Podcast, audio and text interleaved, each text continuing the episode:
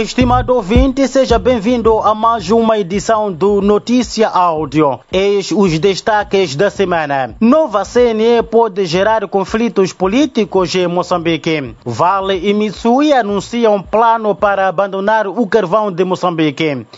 Gestores da Total reúnem-se de emergência com Felipe Nhusi para estabelecimento de um plano de segurança para o projeto de gás em Cabo Delegado. Novo ciclone atinge Moçambique neste fim de semana. Paulo Fahale, considerado uma farsa vendida pela Renamo aos cidadãos de Nampula. Estes são os tópicos que irão corporizar a edição desta semana do Notícia Áudio. Os desenvolvimentos já a seguir.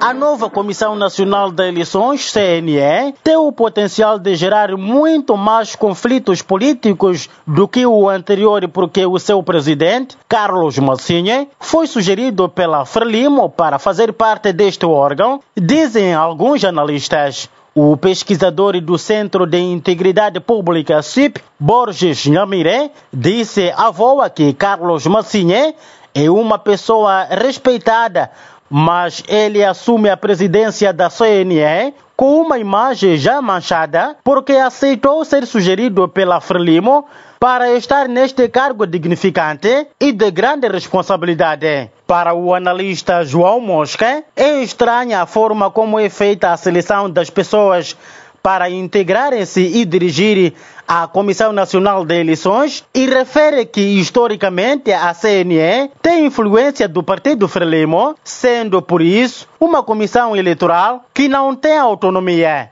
Com o sistema político partidário existente em Moçambique, Conclui Mosca, não é possível ter uma comissão eleitoral independente. Por seu turno, o político Raul Domingos destaca que a Comissão Nacional de Eleições ainda não encontrou a fórmula que a credibilize, defendendo a necessidade de se aprofundar o debate sobre a matéria. Várias correntes de opinião consideram que o bispo da Igreja Anglicana Dom Carlos Massinhe vai defender os interesses do partido no poder de quem teve apoio na eleição para a presidência da CNE. As empresas Vale e Mitsui, que são comproprietárias do projeto de carvão de Moatiz e do corredor logístico de Nacala em Moçambique, anunciaram na quarta-feira que vão desistir destes projetos. De acordo com a Zitamar, para já a empresa japonesa Mitsui vai transferir as suas participações à empresa brasileira Vale, que combinará os dois projetos e tentará vendê-los em conjunto.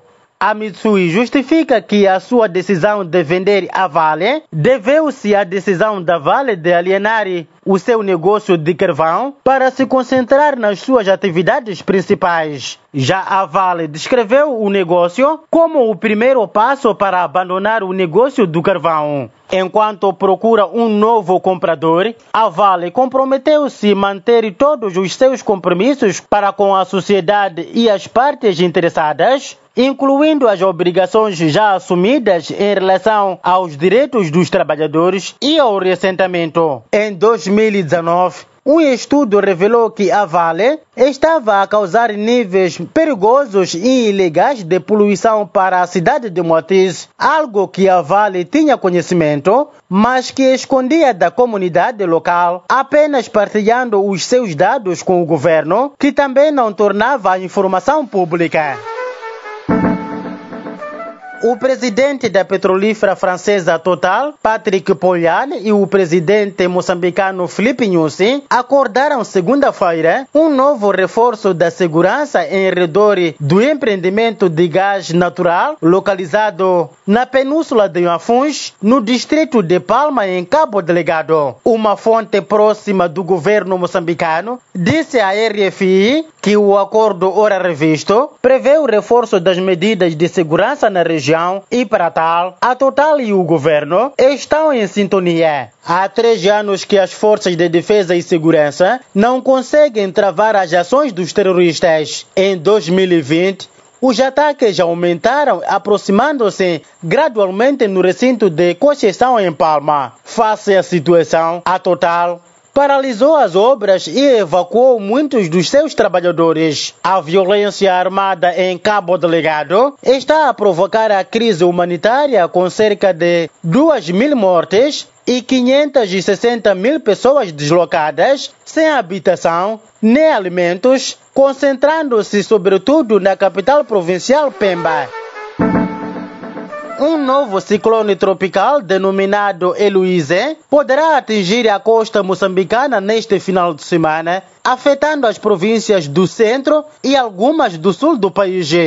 A Folha de Maputo reporta que, na sequência desta ameaça, o Comitê Operativo de Emergência em Vilanculos, na província de Inhambane, reuniu-se na segunda-feira no encontro que abordou a necessidade de difusão de informações no seio das comunidades sobre os possíveis estragos que poderão ser causados pela tempestade. Escolas com internatos poderão acolher potenciais vítimas da tempestade em caso de necessidade, anunciou o diretor distrital da Educação, Florencio Vilanculos. A gestão do Conselho Municipal da cidade de Nampula é cada vez mais objeto de crítica por parte dos moradores locais, os quais se sentem abandonados pelo candidato que a Renamo colocou como opção nas últimas eleições. De acordo com o jornal Iqueli, Paulo Vahale tem sido alvo de críticas tanto dentro do seu partido, assim como por parte dos eleitores. Várias vezes, o autarca já veio ao público estabelecer prazos para execuções específicas para a melhoria da qualidade de vida dos munícipes, sobretudo nos setores de saneamento e salubridade, mas nunca cumpriu.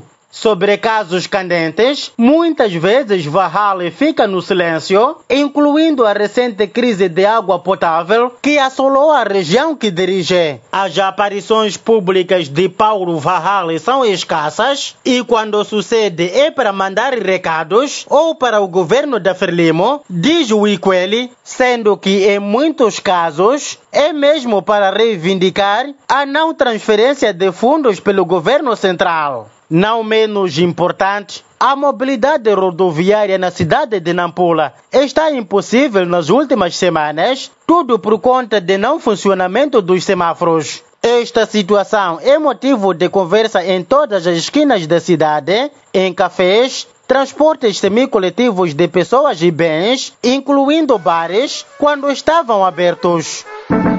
Esta foi mais uma edição do Notícia Áudio, produzido pela Plural Media e distribuída com Chipalapala. Fique ligado nos nossos canais no Telegram, WhatsApp e dê um like à página do Notícia Áudio no Facebook para receber mais notícias semanalmente. Fique atento à próxima edição.